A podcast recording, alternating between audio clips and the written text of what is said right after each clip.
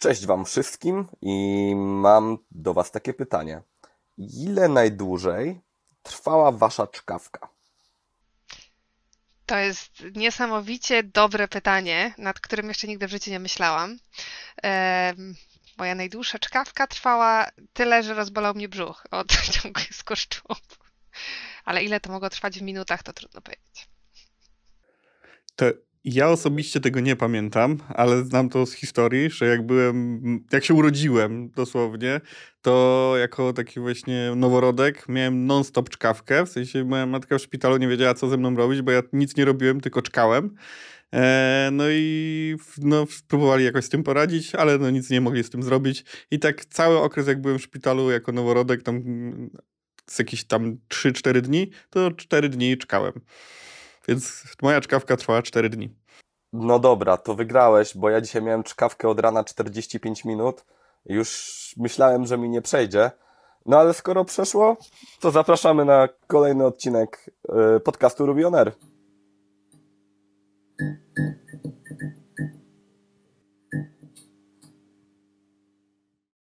A dzisiejszym naszym gościem jest Ewelina Wyspiańska-Trojniarz, e, Agile e, Project Manager, Scrum Master, trener, e, coach. Mógłbym wymieniać bardzo długo. Ewelina, witam Cię serdecznie.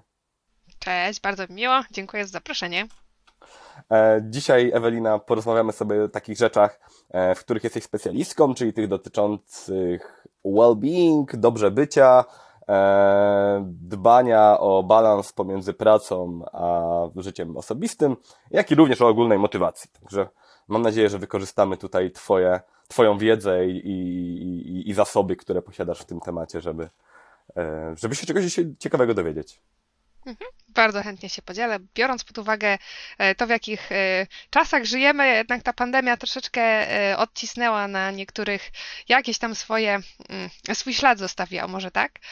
I jeśli chodzi o dbanie o, o nasz komfort pracy, czy właśnie o takie relacje międzyludzkie, no to to się w niektórych miejscach gdzieś tam troszeczkę rozluźniło. Więc może warto o tym przypominać, tak żebyśmy dbali o siebie, też o innych dookoła nas. No właśnie, brakuje ci chodzenia do biura? E, ja do biura mogę chodzić, chodzę raz w tygodniu, bo tak mi jest dobrze, e, bo e, wypracowałam sobie taki zdrowy balans, który działa dla mnie. Po prostu wiem, że jak przyjdę jednego dnia, akurat wybrałam sobie środę, czyli taki środek tygodnia, więc jak już jest środa, to już wiem, że już tydzień mija, więc jest dobrze. A do tego to jest taki fajny moment, przerywnik, żeby zobaczyć się z ludźmi, porozmawiać, trochę się posocjalizować.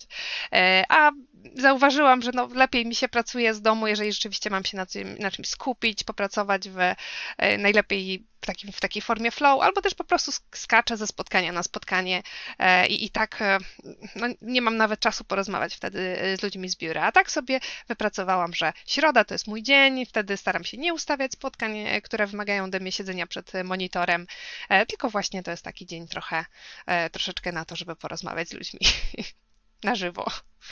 Ja też jestem tego zdania, że mi się w domu dużo lepiej pracuje, jakby mam mniej tych dystraktorów, ale wiele osób uważa, że jak się pracuje w domu, właśnie ciężej o ten balans, bo nie ma tego takiego odcięcia, że wychodzę z biura, koniec pracy. To jak można sobie z czymś takim poradzić?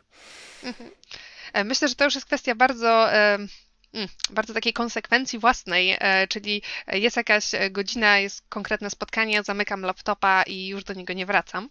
E, I to na przykład jest mój sposób, że jeżeli już e, zakończyłam sobie tak mentalnie dzień w pracy, to po prostu odcinam się i staram się skupić już na reszcie dnia, tak żeby była to moja reszta dnia. Ale tak, przepraszam. Słyszę takie głosy, że trudno jest po prostu odciąć się i zostawić pracę, zostawić to jedno miejsce w domu, w którym powinno się pracować i rzeczywiście e, wrócić do jakichś takich swoich e, prywatnych zajęć. No tak, to ja doskonale znam po sobie, bo często robię tak, że na przykład pracuję przez 6 godzin, czy tam 7, mówię, a tę godzinkę sobie zostawię na tam 23. I to w rezultacie się kończy tym, że tak naprawdę cały czas jestem w pracy, e, bo gdzieś tam o tym myślę, że a jeszcze jest ta rzecz do zrobienia. E, więc to też chyba nie jest najlepszy, najlepszy sposób. Muszę zamknąć ja, tego lapka, tak jak mówisz. Ja mam ten problem z tym lapkiem, że u mnie to wygląda tak, że jakbym miał skończyć pracę i zamknąć lapka, to by było zamknąć, otworzyć i robić swoje dalej, ale już też znowu na tym samym komputerze. Tak, to ja właśnie robię na innym i to jest cała różnica właśnie, że jak kończę pracę, to się przesiadam na inny komputer i to wszystko. Właśnie e, ja mam dokładnie takie same podejście. Mam dwa osobne laptopy, także ja wiem, że jeżeli robię coś dla siebie, to siadam na inny laptop. Teraz korzystam z mojego prywatnego na przykład na to nagranie, e, a mój pracowy, służbowy e, jest w innym miejscu i staram się, jeżeli robię rzeczy związane z moją pracą taką codzienną, zarobkową, to robić je w innym miejscu też. Tak, żeby mi się to miejsce jakoś kojarzyło, że tam się pracuje, a reszta domu jest moja. E, I właśnie to, co jeszcze mówiłeś, e, Waldek, o, e, o tym, że zostawiasz sobie coś jeszcze na później, to to jest tak zwany efekt niedokończonego zadania, bo ono się cały czas mieli nam w backgroundzie, więc twój mózg nie odpoczywa, tylko cały czas myśli nad tym zadaniem, więc jeżeli sobie sam nie zrobisz takiego czeka, skończyłem, mogę iść dalej i, i zamkniesz to w swojej głowie, no to niestety, ale będziesz cały czas jeszcze z, z, y, używał swoją energię na to, żeby, żeby to zadanie jeszcze się gdzieś tam mieliło, pracowało u ciebie. E, domyślam się, że, że takie zostawianie właśnie czegoś na później e, no, wpływa negatywnie na wszystkie aspekty związane z ewentualnym wypaleniem zawodowym. A w takim razie, jak można walczyć o to, żeby to wypalenie zawodowe nie przyszło do nas albo przyszło do nas jak najpóźniej? Mhm. E, na wypalenie zawodowe ma wpływ kilka aspektów. Po pierwsze, to jest właśnie to takie ciągłe bycie. Podłączonym, cały czas bycie w jakichś tematach związanych z pracą. E, I mm, tak jak obserwuję sobie osoby, z którymi mam okazję rozmawiać, które do mnie przychodzą właśnie na jakieś e, sesje coachingowe na przykład, e, to te osoby cały czas myślą o pracy. Są ze znajomymi, myślą o pracy. Robią pranie, myślą o pracy. Więc jakby ta praca jest cały czas na, na pierwszym miejscu. Więc to jest jakby jedno, czyli ten fokus, czyli to cały czas myślenie o tym e, zakrawające wręcz jakąś taką gonitwę myśli, że po prostu już e, nie jesteśmy w stanie złapać tego momentu, kiedy e, dobrze by było się wyłączyć. To jest jedna rzecz. Druga to jest taki, taki przymus, że ja na przykład pracuję i nie czuję, że ja chcę pracować, tylko że muszę. E, I to też ma e, dosyć e, mocny wpływ na to, że czujemy się coraz bardziej wypaleni, bo to już przestaje nam robić po prostu taką frajdę, tracimy przyjemność z tego, co robimy, na korzyść tego, że no jest ten przymus. I ten przymus jest właśnie taki wypalający. Nie mówiąc o tym, że właśnie jak zostawiamy sobie jakieś zadania, czy, czy te zadania się mielą cały czas, to to bardzo mocno wpływa na nasze zużycie energii. Jeżeli ten proces trwa długotrwale, no to zużywamy tą energię taką już na na zaś, tą, którą sobie gdzieś tam normalnie magazynujemy. E, no i ona w, w międzyczasie, e, no niestety, ale tak e, wpływa dosyć osłabiająco na naszą motywację i na, może to dawać dosłownie już fizyczne objawy, jak na przykład jakieś bóle głowy, problemy ze spaniem. Tych objawów jest bardzo dużo i, i potem możemy poznać, że to już zakrawa tą jednostkę chorobową, bo teraz już na wypalenie zawodowe normalnie można wziąć L4.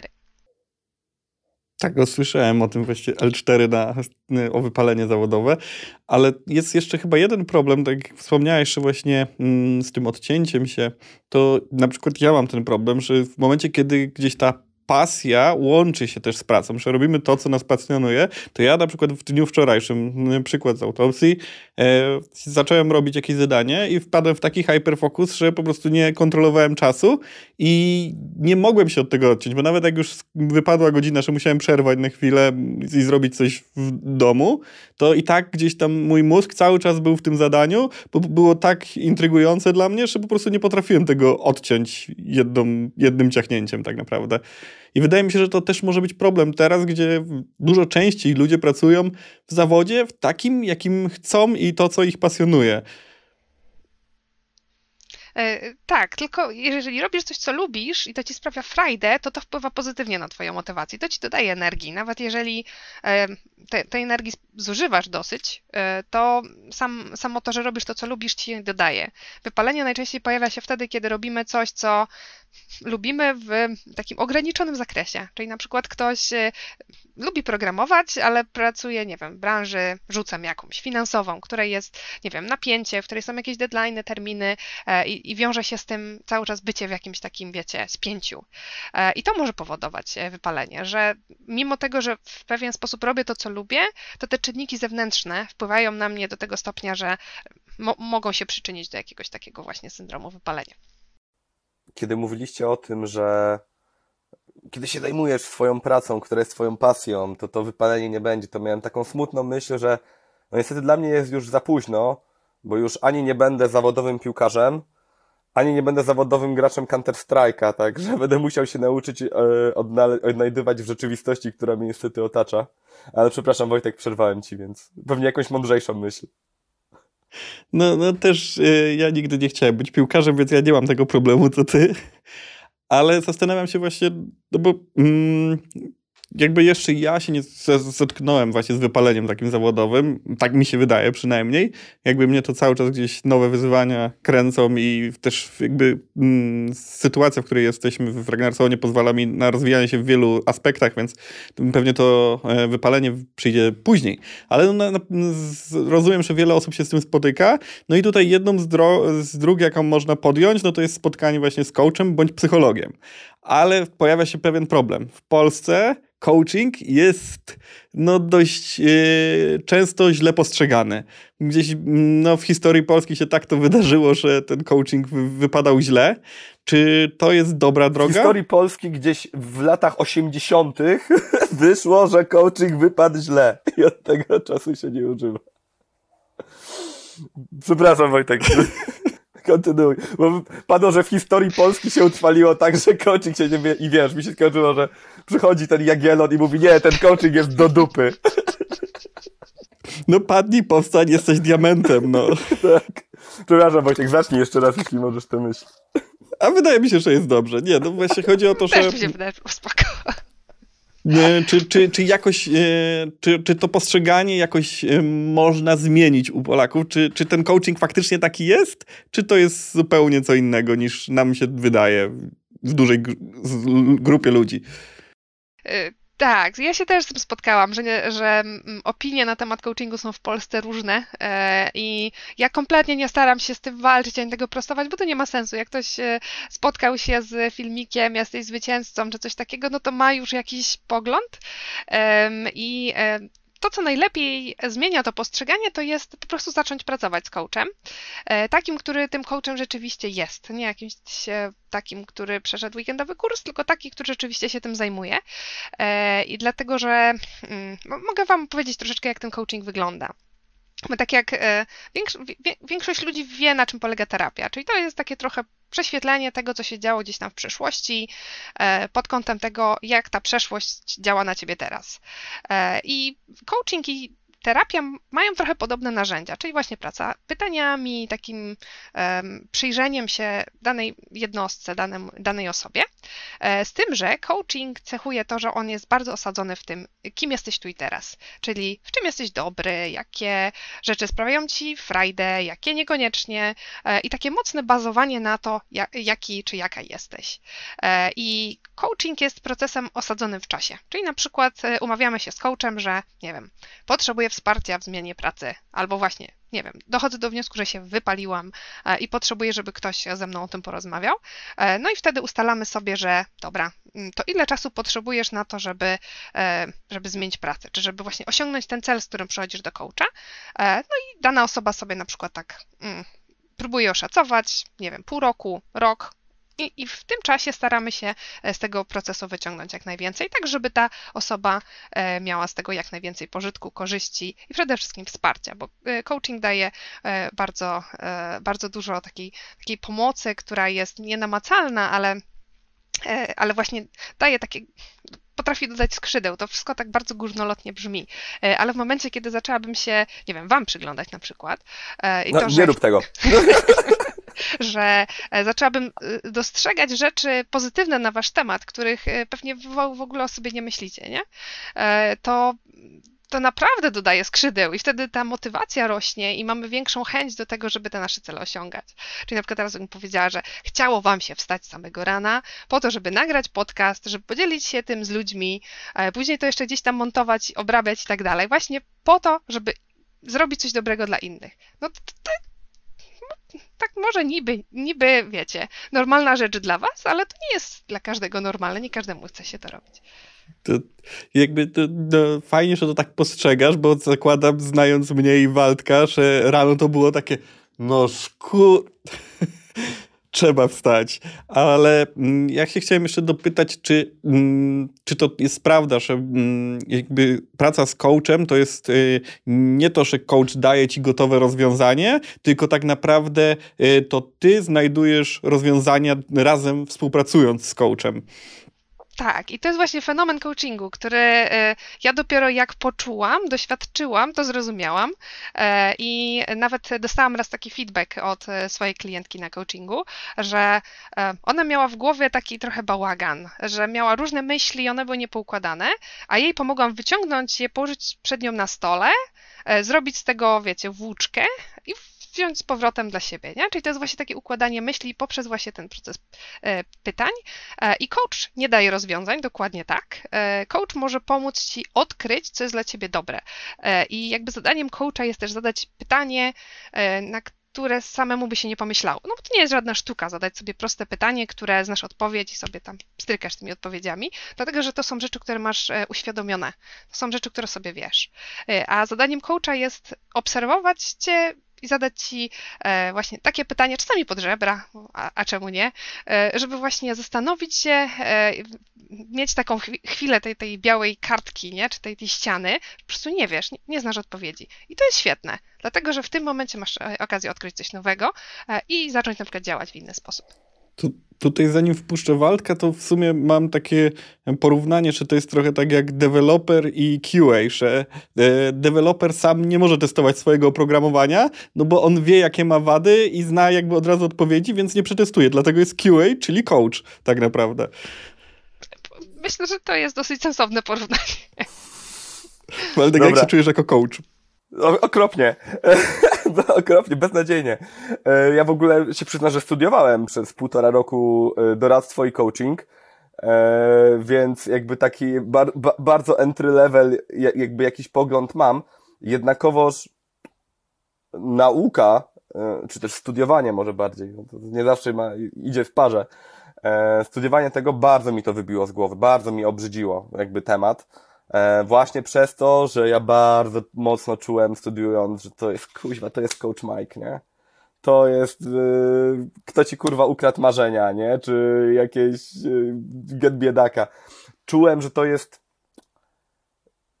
nie wiem, nie, nie, nie chcę tego, nie, nie chcę jakoś tego źle ubrać w słowa, ale czułem, że to jest zbyt płytkie, to co robiłem, że to jest taka trochę mądrość dla głupiego, E, z drugiej strony takie pewnie sesje coachingowe, kiedy mm, właśnie może przypominać trochę rozmowę u psychologa, nie? Pogłębiasz, zadajesz te pytania, które, które zmuszają do jakiejś refleksji. To jest pewnie zupełnie inna para kaloszy niż to, e, z czym się, z czym się spotkałem tak, tam. Ale tak, e, skoro już porozmawialiśmy sobie o tym, czym jest taki coaching, czym jest, czym jest wypalenie zawodowe, to wspominaliśmy też o tych projektach pobocznych, E, projekty poboczne potrafią nas zeżreć tak, że się stają głównymi, e, ale też czasem jest tak, że ta praca zżera nas, no i nie mamy już jakby energii na robienie tych rzeczy pobocznych. E, masz może jakąś sprawdzoną metodę, czy to z życia, czy to z książki, właśnie jak odnaleźć w sobie te siły, żeby, żeby coś robić w ramach hobby jeszcze na boku? Mhm. Mi najbardziej działa nie przeintelektualizowanie tego, co najlepiej robić, e, tylko właśnie odkryć. E, każdy z nas ma jakieś preferencje, ma rzeczy, w których czuje się e, mocniejszy, które po prostu sprawiają frajdę, że je robi. Nie musi być e, super, e, super mistrzem czy mistrzynią, tylko wystarczy, że robi tą rzecz i to lubi. To może być, nie wiem, granie na gitarze, śpiewanie, e, pisanie książki, pisanie kodu, tworzenie gier komputerowych, cokolwiek. I istotne jest to, żeby odkryć to, czym jest właśnie ten element, który daje nam motywację. I może to tak zabrzmi, ale wtedy zaczyna dziać się magia, bo jeżeli e, mamy coś, co rzeczywiście e, sprawia nam frajdę, e, to jakoś tak naturalnie ciągniemy w tym kierunku i ta motywacja zaczyna sama nas napędzać do tego, żeby znaleźć na to czas, że właśnie w momencie, kiedy to robimy, to dodaje nam to energii, paradoksalnie, czyli zużywamy trochę, ale dostajemy z powrotem. Najgorzej jest, kiedy robimy rzeczy, które właśnie są sprzeczne z, z, tym, co lubimy robić, czy do czego mamy kompetencje. I to jest właśnie też na przykład moje podejście do coachingu, że są osoby, czy nasz cudowny system edukacji, e, który skupia się na tym, mamy człowieka, nie? W jednych rzeczach jest dobry, w jednych rzeczach powiedzmy tak, tak sobie. E, I możemy starać się wyciągać te rzeczy, w których jest słabszy i za wszelką cenę ciągnąć do góry, czasami za uszy i robić rzeczy, których nie lubimy, które nie są w naszych po prostu kompetencjach czy w naszej naturze. E, a w momencie, kiedy zaczynamy robić coś, w czym jesteśmy dobrzy i stajemy się jeszcze trochę lepsi, to, to wtedy zaczyna się nagle tak, tak dziać lepiej na wielu polach, nie tylko na tym jednym, e, tylko to się jakby rozlewa na, e, na jeszcze dodatkowe. Czyli właśnie e, skupienie się na tym, w czym jesteśmy dobrzy i robieniu tego więcej, a niekoniecznie ciągnięciu deficytów. Ale teraz wrzuciłaś mega coachingowe pytanie, bo kiedy mówiłaś o tym, że trzeba się zastanowić nad tymi rzeczami, w których jesteśmy dobrzy, to jest chyba jedno z top 3 trudnych pytań, które można dostać. Jeśli cię ktoś spyta, w czym jesteś dobry, dobry, to od razu zaczynasz myśleć, że no dobra, fajnie mi idzie coś tam, coś tam, ale jest x, y, z osób, które są w pyte lepsze, nie? I, i więc nie, ciężko jest mi powiedzieć, że był w tym dobry. I kurczę, to już jest samo w sobie dobre pytanie, nie? W czym jesteś dobry? No. Mhm. To ja bym tutaj, jak idąc już tak po coachingowemu, to bym cię zapytała, po co się porównujesz, skoro daje ci to frajdę. O, I tutaj teraz, wiesz, ja teraz jestem taki, że no, no po co? Cholera. E, tak, bo to porównywanie odbiera nam chęci, tak? No bo zawsze znajdziecie ktoś, kto jest od nas lepszy, ktoś, kto jest od nas gorszy, ale jeżeli skupimy się na sobie i, i temu po prostu, czy po ludzku daje mi to frajdę, czy dodaje mi to motywacji, e, samo robienie tego już może być fajne, niezależnie od tego, jakie mamy wyniki. A jeszcze mam takie pytańsko. To powiedzmy, Wojtek, byłeś kiedyś na spotkaniu, że cię klient mega wnerwił, nie? Albo że, że coś cię zdenerwowało. Ja się nigdy nie denerwuję, jestem oazą no, spokoju. No. Bo, bo, ja na przykład kiedyś byłem na takim spotkaniu, że byłem zdenerwowany potem. No i też trzeba sobie radzić jakoś w pracy z tym, żeby te nerwy kontrolować. E, wiemy, Ewelina, że ty masz pewien sposób na to. I czy może chciałabyś o tym opowiedzieć? Biegasz z siekierą po mieście. e, o, o, tak, o, ostatnio, e, ostatnio biegałam. ale po mojej działce, nie po mieście. E, ale to taki off-top. Tak, ja mam sposoby na to, żeby, żeby znaleźć balans w sytuacjach, które są czy stresowe, czy właśnie jakieś takie bardziej wymagające. Pomaga mi w tym medytacja. Czyli to jest taka technika, która e, osadza, takiego osadzania się w tu i teraz, w chwili obecnej. I tutaj mamy tego, od tych metod od sasa do lasa. Jest i mindfulness, czyli takie stricte właśnie powrót do, do ciała, do e, zmysłów. E, no i medytacja, czyli już bardziej taka praca z umysłem, czyli właśnie taka e, próba e, nie myślenia o niczym, tak mówiąc najbardziej, e, najłatwiej, właśnie poprzez takie skupienie i Um, też trochę obserwacje ciała, takie skan ciała można robić w trakcie medytacji na przykład. Nie wiem, czy te terminy są wam znajome. Nie, nie, pie, pie, pierwsze słyszę. Myślenie o niczym jest mi znane, a tobie Wojtek jest znane myślenie o niczym? Tak, e, choć nie. Z jednej strony wiem, że coś takiego powinno być, w sensie można by było, ale nigdy tego nie zastałem, bo zawsze o czymś myślę, więc ciężko jakby się od tego odtrącić. E, I jakby ja kojarzę i co mi pomaga, to są właśnie jakieś takie techniki relaksacji. E, ale czy jest jakaś, czy masz jakąś taką szybką metodę, gdzie powiedzmy na przykład w biurze jestem i chciałbym właśnie coś zrobić, żeby się trochę odciąć od tego wszystkiego i zresetować? Czy jest coś, jakiś taki trik, tak, myślę, że tutaj e, najłatwiejsze będzie po prostu skupienie na oddechu, bo oddech to jest taka nasza kotwica. To jest coś, co robimy zawsze, wszędzie, dopóki żyjemy. E, I to się dzieje, to jest odruch bezwarunkowy. I w momencie, kiedy sobie uświadomisz, że oddychasz, to już jest jakaś taka, e, jakiś taki sposób na to, żeby się na chwilę zatrzymać i przyjrzeć się sobie, czy właśnie jakie te emocje są i, i tak dalej. Bo emocje to nic innego jak sygnał, że coś się wydarzyło, na co warto zwrócić uwagę. Nie ma dobrych i złych emocji. To, to jest jak, jak światła na skrzyżowaniu Jest złość, no to jest czerwone światło, czyli takie hola hola moment, jakieś moje granice na przykład są naruszone, nie? Jest zielone, jest e, szczęście, jest radość, nie? Także ja podchodzę do tego w ten sposób. Więc chodzi o to, żeby ten moment zatrzymania. E, ale takie mindfulnessowe e, ćwiczenia też można sobie robić.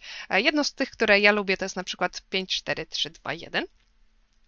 5, czyli na początek w ogóle usiądź, e, postaraj się usiąść tak, żeby mieć e, stopy na ziemi, tak żeby czuć e, się To czekaj, uziemiony. ja, my będziemy robić, a ty mów, okej? Dobra. Dobra. To usiądźcie wygodnie, tak żebyście mieli proste plecy i stopy na ziemi.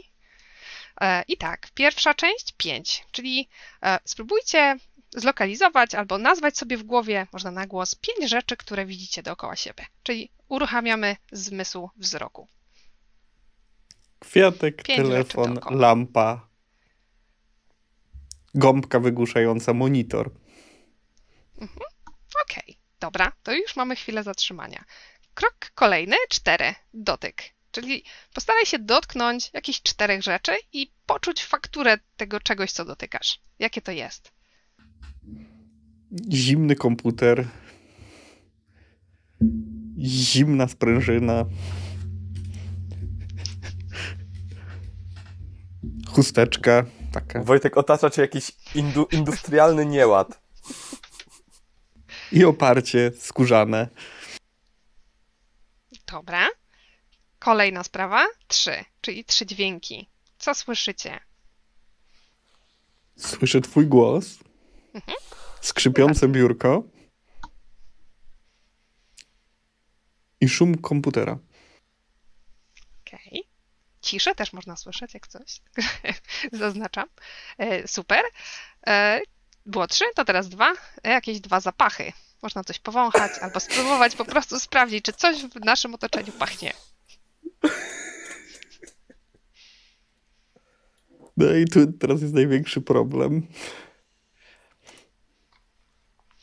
A tak, pachnie mi tu czekolada z boku. O, I rośliny, które są przede mną. Masz do ust, ona pięknie pachnie. Super. To już, e, już macie zapachy, które, e, które odwiodły was od różnych myśli, które gdzieś tam się wcześniej kłębiły, także już tutaj się coraz bardziej uziemiamy. Jeszcze jedynka, czyli smak. Jaki smak czujecie? Czekoladę, Teraz którą czy- wcześniej jadłem. Czekolada. Ja czuję smak pełen energii, bo jest to smak energetyka, którego wypiłem przed chwilą. Okej. I to ćwiczenie może być o tyle zabawne, jak e, mówimy to na głos, nie? Jak jesteśmy, No, jak no, no. robimy to tak na żywo. Ale jakbyście tak po prostu sami dla siebie usiedli i tak czujecie, że jesteście w tych nerwach, nie? I tak, dobra, widzę lampę, widzę kartkę, długopis, to dobra, to już mam takie 5 sekund zatrzymania, nie? Później czegoś dotknę, nie? Albo poczuję, jak moje stopy dotykają tej, tej podłogi. Poczuję oparcie krzesła, nie? Tak spróbuję zobaczyć, jak moje ciało reaguje na otoczenie. Dźwięki, kolejny zmysł, nie? Jak sobie tak włączamy te zmysły, e, to one pomagają nam z tym, żeby trochę bardziej być w ciele, chociaż przez chwilę. E, I to odcina nas trochę od tych emocji, dzięki temu możemy je poobserwować. I teraz właśnie jak już nas tak odcięło to, to w sumie ja już bym nie wracał do pracy, ja bym na tym zakończył i przeszedł do off-topu chyba.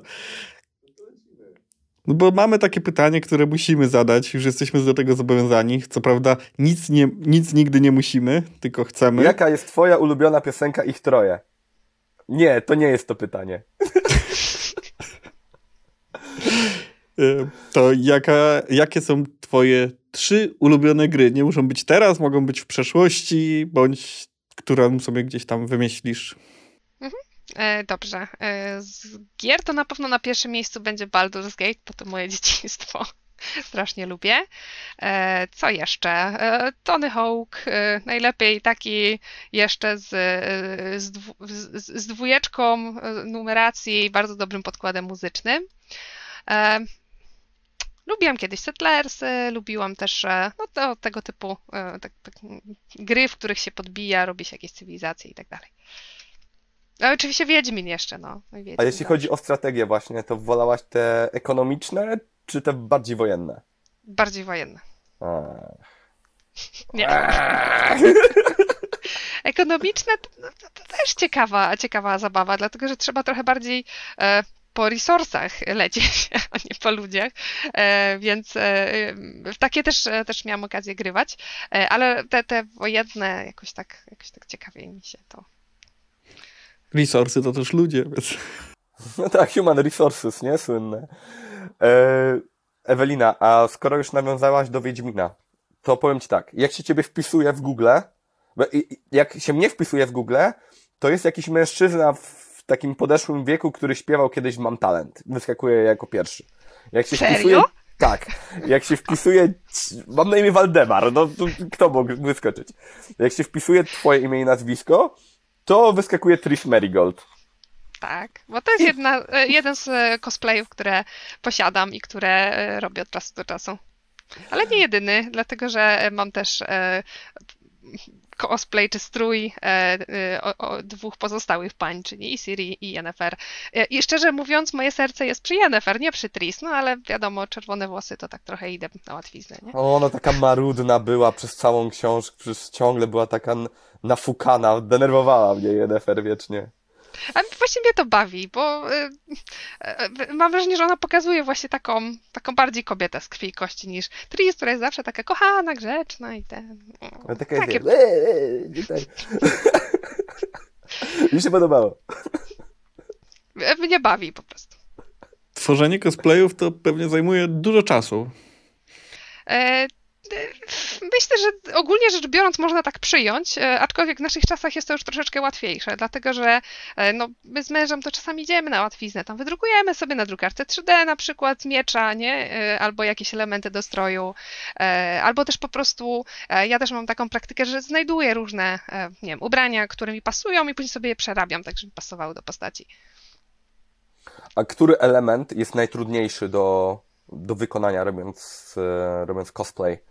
E, Czy są to, nie wiem, jakieś charakterystyczne szaty, czy może, czy może są to włosy, bo tak jak myślę sobie, to, to włosy się wydają być bardzo trudne.